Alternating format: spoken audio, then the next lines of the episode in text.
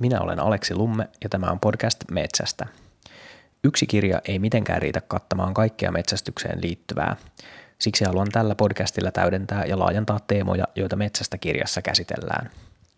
Kolmannessa podcastissa palataan Metsästä kirjan julkaisutilaisuuteen ja siellä käytyyn metsästyskeskusteluun. Lauteilla kanssani oli keskustelemassa kirjaa varten haastattelemani metsästäjät Petteri Kantola ja Viivi Laine – Petteri on yllättävän virkeä eläkeläinen ja Viivi Helsingissä asuva vihreä sisustusarkkitehti. Molemmilla vierailla oli metsästyskokemusta reilusti minua enemmän ja siksi oli kiinnostavaa päästä vertailemaan kokeneempien metsästäjien kokemuksia omiin kokemuksiini metsästyksen aloittamiseen liittyen. Aloitetaan epätodennäköinen metsästyskeskustelu sillä, että saatte itse esitellä nyt lyhyesti itsenne. Petteri, ole hyvä. Joo, tota, Petteri Kantola, 47 vuotta ja eläkeläinen. Ei. Puolustusvoimissa 26 vuotta töissä ilmavoimissa ja aloitin metsästämisen tai suoritin metsästyskortin 15-vuotiaana.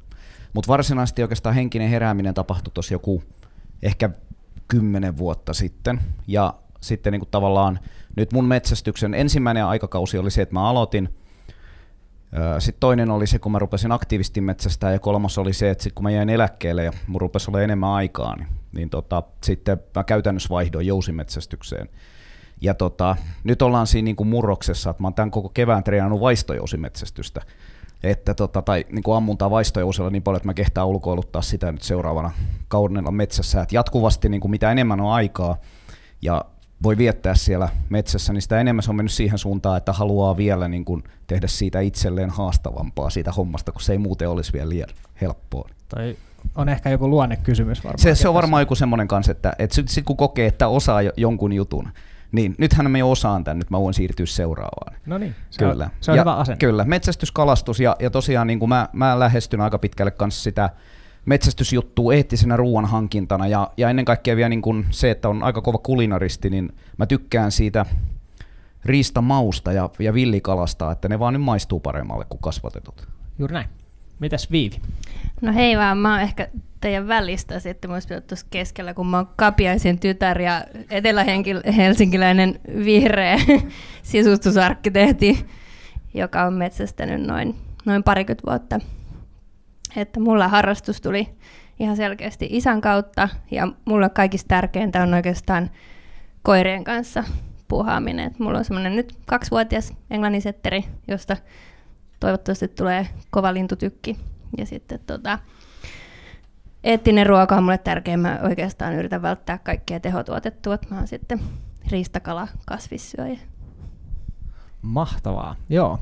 Tosiaan mun metsästystausta nyt ehkä syytä myöskin kerrata tässä nopeasti. Eli, eli mä oon nyt nelisen vuotta ehtinyt metsästä. Aloitin jousimetsästyksellä siksi, että mulla on lajitaustaa, ammuin junnuna kilpaa ja, ja tota, Helsingissä ruutiaseella harjoittelu hiukan vaikeampaa kuin jousiaseella ja näin ollen, koska nautin myös siitä itse harjoitteluprosessista näiden myöskin tässä mainittujen juttujen lisäksi, niin, niin siksi hankin sitten tota talia jousen ja, ja sillä metsästän aina kun voi, mutta että se to, tosiaan niin se Ää, koska Helsingissä ei myöskään asuessa voi olla kovin, kovin tota valikoiva siitä, että minkälaisia mahdollisuuksia nyt sitten mihin tarttuu, niin silloin mennään kiväärillä, jos kiväärimahdollisuus tarjotaan. Niin tämmöinen opportunisti tässä suhteessa. Tota, mm, muistatte, muistatteko te vielä sen, kun te aloititte, niin kuin ihan olitte ekoja kertoja metsällä? Joo, mä muistan itse asiassa ensimmäisen riistaelämän. Ammuin telkän pienoiskiväärillä. Tota, se oli niin kuin ensimmäinen muistan paikankin se, että kun mä menen, menen sinne, niin, niin pystyy kertoa lapsille, tulkaa katsoa, tässä iskä, tältä kalliolta, niin tohon, sitten, sitten on taas se iskä, lopetaa, ei haluta kuulla enää juttuja sun eläinten tappamisesta. Joo, outoja lapsia siinä suhteessa. Niin, kyllä. Itse asiassa mä muistan kaikki, jo, se näin raffisti sanottuna, että Joo.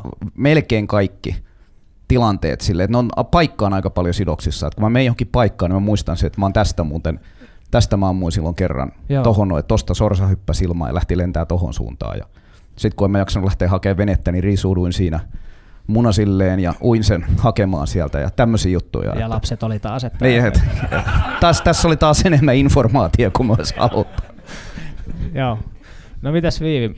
Mä muistan myös hyvin. Itse asiassa, no mulla ei ole ollut kyllä mitään niinku semmoista aseista kieltäytyä perhettä, mutta päinvastoin taustalla mä oon saanut kyllä niinku rippilahjaksi pienoiskivääriä ja muuta sen sellaista, niinku, että mahdollisuudet on ollut niinku enemmänkin, mutta oikeastaan sitten nämä setterit meidän perheessä on ollut se mulle se, se sinne, että mä otin ensimmäisen oman koiran silloin 2001, niin isä halusi siitä pentuasta sit itselleen kanssa. Sitten se sanoi mulle vaan, että et muuten ota metsästyskoiraa, jos et metsästä. Sitten mä, selvä, kurssille mennään ja ekan syksyn varmaan kuljin sit niinku kameran kanssa mukana ja sitten sit, sit mulla oli seuraavana vuonna sit jo, jo semmoinen 20 haulikko, mikä mulla on kyllä edelleenkin. Mä tartun tuohon, tohon, mitä sä sanoit, Petteri, että sä muistat jokaisen, jokaisen metsästystilanteen tai ainakin niinku saalistilanteen, mitä sä oot ää, kokenut. Mulla on, mulla on sama. Niitä on huomattavasti vähemmän, että, että mun muistikapasiteetti ei sinänsä ole niin kovilla tässä, mutta, mutta se on ällistyttävää, että kuinka tarkkaan ja kuinka yksityiskohtaisesti mä pystyn kuvailemaan ne jokaisen, että, että tuolta se kauris tuli ja sitten sit se meni siihen kuusen taakse, pysähtyi siihen ja sitten mietin sitä ja että se täydellinen keskittyminen siinä tilanteessa ja ennen kaikkea se, mä uskon, ne tunteet, mitkä siihen liittyy, niin, niin tota, sementoi sen, sen mm. että mitä siinä tapahtuu. Että et kyllä on harvassa työelämässä sellaiset palaverit, jotka on jäänyt niin kovasti mieleen. Aivan, jotka... kyllä. Paljon enemmän on niitä, jota, josta ei muista yhtään mitään. Kyllä. Joo, Näin on. Mutta tässähän on se oikeastaan se juttu. Mä koulutin koulutin tosiaan sotilaita lähteen oikeasti jänniin paikkoihin, että olin kansainvälisissä valmiusyksiköissä ja muuta. Ja me silloin ei puhuta mistään varusmieskoulutuksesta, vaan vähän, vähän asioista puhutaan niiden oikeilla nimillä ja tehdään sitä päätöstä, että tarvittaessa joudutaan surmaamaan toinen lajitoveri. Niin se, että kun valmistettiin henkisesti ihmisiä siihen juttuun, niin siinä on hyvin paljon yhtäläisyyksiä metsästyksen kanssa. Että se, se tilanne, minkä ihminen niin kuin emotionaalisella puolella elää, niin se ei hirveästi poikkea siitä metsästystilanteesta. Ja sille on tyypillistä se, että stressitilanteessa, jonkalainen myös metsästys on, tietysti se, että mitä veteraanimpi on siinä jutussa, ne stressireaktiot on lievempiä, mitä useammin siinä tilanteessa on ollut. Mutta varsinkin ensimmäisillä kerroilla, tai jos se tulee yllättäen, esimerkiksi joskus ollut näitä, että on istunut tota, peurapassissa ja räplännyt kännykkää siinä nostaa päänsä ja valkkari seisoo siinä suoraan nenän edessä, niin ne, mm. se sykkeen nousu ja stressireaktiot on huomattavasti isompi, kun se tulee tavallaan yllättäen, eikä siihen ole kerinyt valmistautua. Mutta nämä stressireaktiot on semmoisia, että ne, ne tota, kun meidän keho valmistautuu siihen taistelemiseen, niin, tai pakenemiseen tai hengissä selviytymiseen tai sitten sen eläimen, eläimen saalistamiseen, niin ne reaktiot on sellaisia, että meidän tietyt aistit terästyy hyvinkin voimakkaasti niin niistä jää niitä muistijälkiä ihan eri tavalla. Ja ne on huomattavasti yleensä vielä, vielä niin kuin syvempiä, koska silloin on ollut niiden onnistuneiden juttujen tai epäonnistuneiden juttujen mieleen painamisesta on ollut semmoinen hyöty, että se on hyödyttänyt meitä seuraavalla kerralla Joo, siinä metsästystilanteessa, jo. jolloin siitä on niin kuin evoluution kannalta siitä on ollut hyötyä, että me muistetaan semmoiset, että mikä onnistuu ja mikä epäonnistuu. Onko Viivi sulle käynyt näin? Onko aikaisemmasta epäonnistumisesta ollut hyötyä? Ää, ei nyt suoranaisesti ole ihan tuommoisia, mutta kyllä mulle tulee myös ne tilanteet mieleen, että milloin tavallaan, että et, et silloin kun sä lähet vaikka viikoksi Lappiin, niin sä oot niinku sekä mieli että ruumis siellä, että silloin sulle ei seuraa mitään mukana, tai jos seuraa, niin sit joutuu kyllä katsoa peiliin, että hei, nämä piti jättää tonne kehän sisäpuolelle nämä asiat. Joo, sinne ne enemmän kuuluu kyllä. Joo, toi on, tästä päästään aika luontevasti nyt sitten jotenkin siihen vielä, vielä takaisin sinne työelämään. Tämä on itse asiassa moni, monessa keskustelussa toistuva ää, lausunto kyllä, että tosi monella metsästäjällä tuntuu olevan nimenomaan se, että, että se semmoinen arjen huolet tai työelämän kiireet ja sellainen vähän erilainen stressitilanne kuin mitä sä nyt kuvasit, et, niin ne, ne tota, ne jää taakse ja siinä on se semmoinen suuri arvo. Sitten kyllä mä huomaan itsessäkin, mulla on monta kertaa ollut vaikka nyt sitten, että jos on ollut joku tosi vaikea asiakaskeissi tai joku sellainen ää, pitkä jatkuva paine, niin kyllä siinä tulee se semmoinen, että nyt pitäisi päästä nyt niin kuin sammuttamaan tämä hetkeksi ja, ja tota, olemaan ihan itsensä kanssa. Ja mä en kyllä onnistu, tämä kehä kolmonen on nyt sitten semmoinen, että sen sisäpuolella se on jotenkin tosi vaikeaa, että tässä se semmoinen tietty hektisyys ja liikenne ja ää, kiire ja kaikki on enemmän läsnä sitten kuitenkin. Jo, mä huomasin semmoisen, että tuossa aikaisemmin mä pidän niin tänä uutena aikakautena tässä metsästyksessä tosiaan sitä, kun kun pääsin, pääsin tuolta ilmavoimista vanhuuseläkkeelle 45-vuotiaana. Ja, sä, ja, sä jaksat niin, muistuttaa Anteeksi, siitä. mutta täytyy muistuttaa tästä. Se on muuten nykyään noussut jo kahdella vuodella, ettei tule niin paha mieli enää kaikille. Just niin. niin, tota noin, niin mutta se, sehän on vaan ammatinvalinta kysymys, eikö se näin ole? Vielä, vieläkö ne ottaa kolme vitosia? Ei ne taida ottaa niin vanhana enää. Mutta mut siinä oli tavallaan kulki, kulki semmoinen tota, sellainen raja siihen, että kun rupesi olemaan aikaa olla metsällä, niin se asennoituminen myös siihen riistaan vähän muuttuu. Et aikaisemmin kun se oli sitä, että mulla on tos viikonloppu, jolloin mä voin mennä niin oli vähän sellainen paine, että nyt mun pitäisi saada niin kuin saalista, kun mä oon saanut järjestettyä tästä viikonlopun metsäreissu, näin, niin sitten vähän kuin harmitti se, että ei tullut mitään, tai, tai se, että mä menen tona iltana, että nyt peurakausi lähenee loppuun, että mä lähden, lähden kyttäämään, niin mulla on toi ilta, että mä pääsen töistä, mä oon viideltä tuolla, sitten yhdeksään asti, jos siellä jaksaisi istua, ja sitten ajaa kotiin ja aamulla töihin, ja sitten jos ei sitä saalista tuu, niin sitten kun rupeaa olemaan niin kuin huonolla mielellä ja muuta vastaavaa, mutta nyt kun oli enemmän sitä aikaa ja ja tota, tälleen, niin sitten rupesi ehkä nauttia enemmän pelkästään siitä kokemuksesta.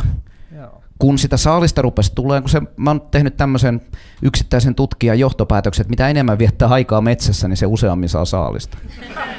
ja, ja tota, tämä on vaatinut no, aika pitkän joo, empiirisen joo. tutkimuksen, no, mutta se on noin, sanotaan, että nyt on ollut, viime vuosi oli älyttömän hyvä vuosi, mutta jos sanotaan, että on ollut noin 12-24 metsässä vietettyä, kytäten vietettyä tuntia, niin sitä kohti tulee noin yksi saalis. Joo. Ja tota, niin nyt ei välttämättä harmita se, että oli kaunis syysaamu ja istu puupassissa ja katteli sieltä ja peurat meni 50 metrin päästä liian kaukana ampuaksi, tai joku oli niin oikealla, että ei pystynyt ampua, oikeakätinen ampuja ei pystynyt ampua sinne. Niin kuitenkin oli hieno fiilis, että näki jotain ja oli kaunis auringon nousu ja kaikki tämmöiset, niin ei koskaan ei ole niin harmittanut tulla sieltä, vaikka olisi jäänyt ilman saalista. Niin kauan kuin sitä edes joskus tulee. Joo, kyllä. Se on, oispa eläkkeellä. Mutta kun ei ole, niin sitten on pakko tehdä jonkinlaisia muita ratkaisuja tähän. Onko sulla, miten sä oot ratkaissut tämän aikaongelman? Musta näyttää siltä, että sun aikaongelma on pahenemassa aika, pah- aika lailla tässä, mutta, mutta tota, tähän asti. Me oltiin jo kyyhkyjohissa kanssa aloituksessa. Tota, öö, mulla oli joku ihan älyttömän hyvä idea ja nyt mä hukkasin sen. se niin tulee. mä, mun tota, aikaongelma ja tämmönen, niinku, mä en ole yhtään oikeastaan semmoinen niinku, saalishakuun, että mä oon ratkaissut se, että mä pysyn lihassa. Että mulla on isä ja mies, joka metsästää, niin mä voin sitten niinku nauttia niistä tota, koiran kanssa niistä hetkistä, jos sitä, sitä sieltä tulee. Mutta et mulla on tosiaan tärkeintä se kokonaisluontokokemus. Mulla on, mä oon tutustunut ihan älyttömästi uusiin ihmisiin, kenen kanssa mä käyn niin kuin eri ihmisten kanssa vähän eri, eri metsällä ja mä kuulun semmoiseen varmaan Suomen vanhimpaan metsästysseuraan kuin Upserien metsästysyhdistyksen. Ja meillä on oma alajaosto puputytöt. Me käymme pu- pupujahdissa heidän kanssaan, puputyttöjen kanssa. Meillä on piiklet siellä. Ja Puhuttiin sit... näistä ristiriitaisista mielikuvista, niin tässä on nyt tässä ollaan nyt aika lailla sellaisen äärellä kyllä. Mutta tota, tosiaan aikaa annan sen verran harrastuksen, mitä annan nyt varsinkin, kun toi nuori koira, mitä on tota koulutus päällä ja mä oon innostunut nyt tuosta kisa, kisatoiminnasta, niin kyllä se, kyllä se menee mulla niin kuin aika lailla monen asian edelle. Aivan. Joo, samoja, samaistun kyllä, kyllä molempiin oikeastaan. Mulla ei ole itsellä koirakokemusta. Se on mahtavaa just, että sä tuot tähän, tähän sitä puolta, koska se on, tiedän, että se on niin monelle niin, niin iso juttu, ja se ei ole nyt mulle tällä hetkellä mahdollista, niin se on tosi kiinnostava kuulla just näitä tällaisten koiraharrastajien. Ei tarvi uida itse telkkää hakemaan, kun on kyllä. koira. Näin ei saa. Tai kyllä. kyllä. Mä oon huomannut sen, että tosiaan monet koiraohjaajat, niin, niin ne on niin kuin älyttömästi innostuneimpia siitä, kun koira toimii hyvin, kuin sitä, että pääsi sitten niin kuin tekee jotain juttua. Vaan se palkkio on, se työ on tehty ennen, ja sitten se palkkio tulee sillä hetkellä, kun mennään sinne metsään ja joku muu saa sen saaliin, mutta se oli minun kouluttamalla koiralla. Joo, ja tavallaan sit se antaa sulle myös tota, oikeuden nauttia siitä luontokokemusta sille, että sun, jos sä oot pitkällä reissulla vaikka tota, Lapissa, sit su, sulla on vaikka ei ole kauhean montaa koiraa, että sä juoksutat vaikka yhtä koiraa paljon, niin sit sun pitää pitää semmoinen välipäivä, että sulla on niinku iisimpää. Meilläkin ollaan ikuisesti, muistan semmoisen Ruotsin lappireissun, missä meillä oli koira alkoi olla aika väsynyt, me oltiin, se, se oli itse asiassa, mä olin saanut sillä koiralla ihanan tota, koppeloreppuun ja sitten me tullaan täydelliseen niin kuin, tota, semmoinen niin kuin, maisema, missä on tunturijärvi ja sitten me tota, laitetaan siihen nuotio, kasataan siihen kivet, tehdään sitä kiuas, paistetaan siinä niin kuin makkarat ja letut ja laitetaan tota, bisset siihen Tunturijärveen kylmään ja sitten pidetään niin kauan tulta, että me tehdään siihen kiuas, sitten me tehdään tota, rakennetaan siihen ympärille telttasauna, käydään uimassa, otetaan päikkerit ja sitten jatketaan jahtia. Niin kuin, että aika moni mun tuttu metsästäjä niin juo kyllä niin kuin sen kahvin termarista ja ei tee nutskia, mutta mä yritän pitää sitä yllä, että siihen kuuluu niin kuin tämä koko sen luonnon ja sen paikan ja sen tapahtuman niin kuin nautiskelu ja sitten koirat saa vähän niin kuin lepoa välissä. Niin sellaisenkin väitteen on kuullut, että elämästä tulee liian helppoa liian helposti. Ja tuossa vähän ikään kuin tuodaan sit vastapainoa sille, että asioita voi tehdä itse asiassa tosi vaikeasti ja se on, niin kuin, ja se on, se on, se on hyvä asia. Ja se on, ehkä mä tässäkin niin kuin jakasin, että on olemassa semmoista hyvää vaikeutta ja sitten on olemassa sellaista huonoa vaikeutta. Ja tuossa se, että, että pääsee itse vaikuttaa siihen, että tämä on nyt semmoinen juttu, että tässä mä vähän hivistelen, että tässä tehdään nyt jonkun tommosen tosi kovan elämyksen tai sitten äh, jonkun kovaa taitoa ja harjoittelua vaativan saavutuksen tavoittelemisen eteen töitä, niin se on minusta semmoista hyvää vaikeutta. Ja sitten taas se semmoisen, nyt ehkä viittaan taas vähän kaupunkielämään, mutta se semmoisen kiireen luoma, semmoinen jatkuva epäselvyys ja stressi, tai se, että, että vaikka kotona on kaikki asiat sekaisin, niin se on semmoista huonoa vaikeutta, joka ei oikeastaan niin kuin se ei anna mitään, vaan se ainoastaan ottaa. Mutta nämä molemmat vaikeudet, mitä tässä kuvasitte, niin ne selvästi kyllä nyt niin kuin rakentaa sellaisia juttuja, mitä ei saa purkista. Vielä tuohon, että siinä on myös semmoinen, mitä mä oon oppinut, että se on tavallaan sen saalin kunnioittaminen, että, että sä pidät sen, että jos, jos sä saat saalista, niin sä pidät tauon. Me tehdään aina kynsitulet, me yleensä paistetaan siinä niin kuin kanalinnuilta vaikka niin kuin sydän ja maksa ja kivipiirro tai annetaan koiralle jotain, pidetään tauko, kunnioitetaan se, se niin kuin tavallaan se metsän annin ja niin kuin, että se ei ole semmoista vaan niin kuin älytöntä niin kuin meuhkaamista tuolla, vaan että se on tavallaan aika semmoinen henkinen kokemus. Joo, tuossa mua kiinnostaa tässä just Petterin kanssa tänään vaihdettiin sellainen internetkuva, jossa oli metsästä ja saaliin takana ja se teksti taisi olla jotenkin sellainen, että tota, että tämä on se hetki, mitä varten mä oon nyt valmistautunut vuoden ja tehnyt töitä sen eteen. Ja sitten mä, mä kommentoin siihen, että, että toi on kyllä sellainen asia, mikä siitä kuvasta ei niinku koskaan välity.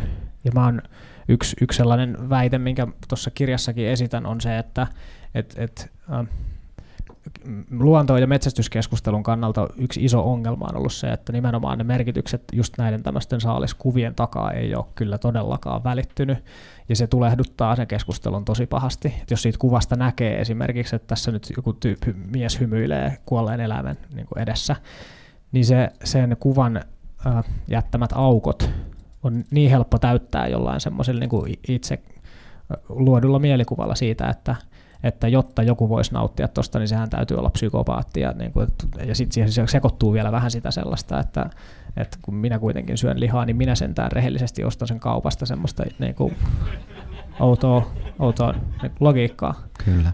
Ja tähän, tähän just se, se esimerkki siitä, että varsinkin esimerkiksi tuo hirvieläinten jahtaaminen niin tota, kyttäämällä, niin se on aika pitkälle sitä sellaista, että se on vähän niin kuin jos se tehdään hyvin, niin mä, mä itse suhtaudun niin kuin lähestyn sitä sotilaallisesti. Eli ne tiedusteluoperaatioiden kautta ja muuta, että riistakamerat ja passien rakentamiset ja, ja tota, sitten ruokintapaikat ja kaikki muuta, niin siinä oikeasti tehdään kyllä se vuosi tehdään töitä.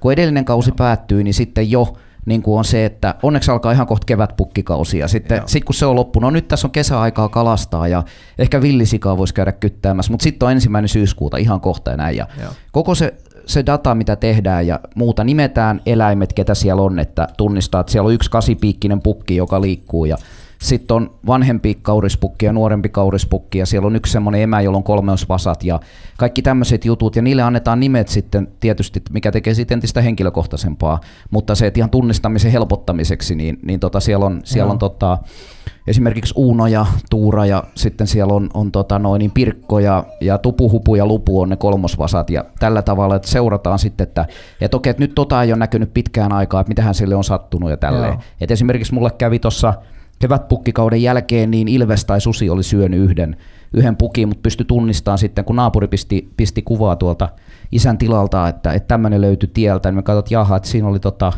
siinä oli Aki, Aki oli saanut surmansa, että, että tota no, niin, niin, niin tämmöistä, niin se, se tietysti lisää sitä, sitä niin kuin henkilökohtaista suhdettakin niihin eläimiin, kun niitä seuraa kuukausitolkulla, Joo. ja sitten valkkaa se niin kuin riistahoidollisesti, että, että poistetaan toi, nyt esimerkiksi toi nuori pukki tuosta, tai toi ylivuotinen vasa tai muuta, niin, niin tota, se, se tekee sitä aika omalaatuista. Sitten kun se onnistuu se tilanne, ensin se kaikki jännitys, mikä ladataan siihen hetkeen, jos se sattuu tuleen kohdalle, niin se tavallaan se sietämätön jännitys siitä, että onnistuuko mä nyt siinä, mitä mä oon tekemässä, kun mä en halua haavoittaa sitä, viimeiseen asti haluaisin, että sillä olisi mahdollisimman se kivuton lähtö, sitten kaikki se, kun se löytyy, siinä vaiheessa, kun se löytyy, se riemu siitä, ja sitten tulee se suru tavallaan, se niin kuin haikeus siitä, että tota, mä oon nyt just riistänyt hengen toiselta luontokappaleelta, ja mä vaan niin kuin itselleni oikeutan sen sillä, että se pääsee niin kuin parhaaseen mahdolliseen paikkaan, eli mun keittiöön. Ne. No tossa ollaan kyllä se just sen ristiriitaisuuden ja sen tulkinnan vaikeuden ympärillä. Tossahan on tosi monta semmoista kohtaa, mihin voisi tarttua. Siis että on aivan hirveätä nimetä joku eläin ja sitten tappaa se, että kuulostaa kauhealta. Ja sitten taas toisaalta se, että, että, että siinä tehdään nimenomaan sitä sellaista luontoon tutustumistyötä semmoisella tavalla, mihin aika harva on valmis. Kyllä jotkut luontovalokuvaajat kyllä niin menee tuossa vielä pidemmälle ja ne on omassa, tosiaan omassa mittakaavassa, niin kyllä kaikkein ylimpänä jotenkin luonnontuntijoina, niiden pitää tietää jotain sellaista, mihinkä mun käsitys ei jotenkin y- ei riitä. Mutta sitten tuossa ollaan nimenomaan juuri sen, sen herkullisen niin ristiriitaisuuden äärellä. Että et, ei elämässä ole ihan niin kuin helppoja vastauksia siihen, että, että miten tässä tätä ruokaa nyt vaikka pitäisi hankkia. Ai, mitä ajatuksia siitä, siitä herää? Itse asiassa mä tartun vielä siihen, kun sä sanoit, että, että tota, että sitä seuraa semmoinen niin kuin surullinen tunne tai vähän semmoinen haikeus jotenkin, niin se oli yksi asia, mistä myös puhuin monen kanssa, että, että kun mä kuvailin sitä äh, kirjan luvussa, että miltä tappaminen tuntuu, sitä, että minkä, minkälainen se, se, tota, se tunne kokemuksen vuoristorata mm. siinä on, niin ei metsästäville, niin on tullut aika lailla poikkeuksetta yllätyksenä se, että et, et siinä on tuollaisia niin epämiellyttäviä tunteita, niin kuin surua, haikeutta ja, ja sellaista elämän jotenkin brutaaliuden kohtaamista semmoisessa niin kuin kaikessa Kyllä. Ja, todellisuudessa. niin, ja sitten just se, että kun luonnossa niin kuin aika harvat, ehkä joku suurpedot saattaa kokea luonnollisen kuoleman vanhuuteen, mm. mutta noi riistaeläimet tai, tai saaliseläimet harvemmiten, niin se, että, että tavallaan se, että miten sä hyväksyt osan sitä, osana sitä ketjua, oman osas siinä ja, ja tavallaan se, että, että mä niin kuin ymmärrän ihmisiä, jotka ei, ei syö lihaa esimerkiksi. Se on ihan niin kuin, jos on tietoinen valinta ja näin, niin se on ihan ok. Mutta mä vaan tykkään siitä niin paljon, että, että tota noin, niin, mm.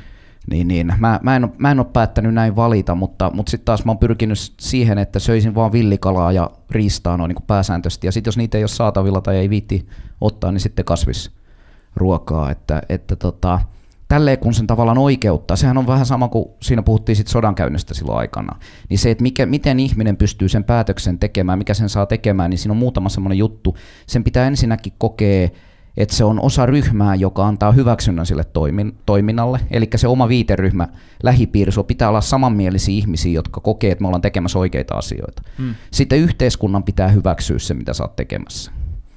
Ja jos tässä tuleekin se ongelma, että jos yhteiskunnassa alkaa vallitsemaan sellainen ilmapiiri, että esimerkiksi metsästys ei ole niin kuin hyväksyttyä, mm-hmm. niin silloin helposti se saattaa olla, että se karsii niitä metsästäjiä sen takia, että, että se, sä et olekaan ehkä sinut enää sen asian kanssa. Mutta jokohan voisi sanoa, että ihan hyvä juttu. Niin, niin voisikin.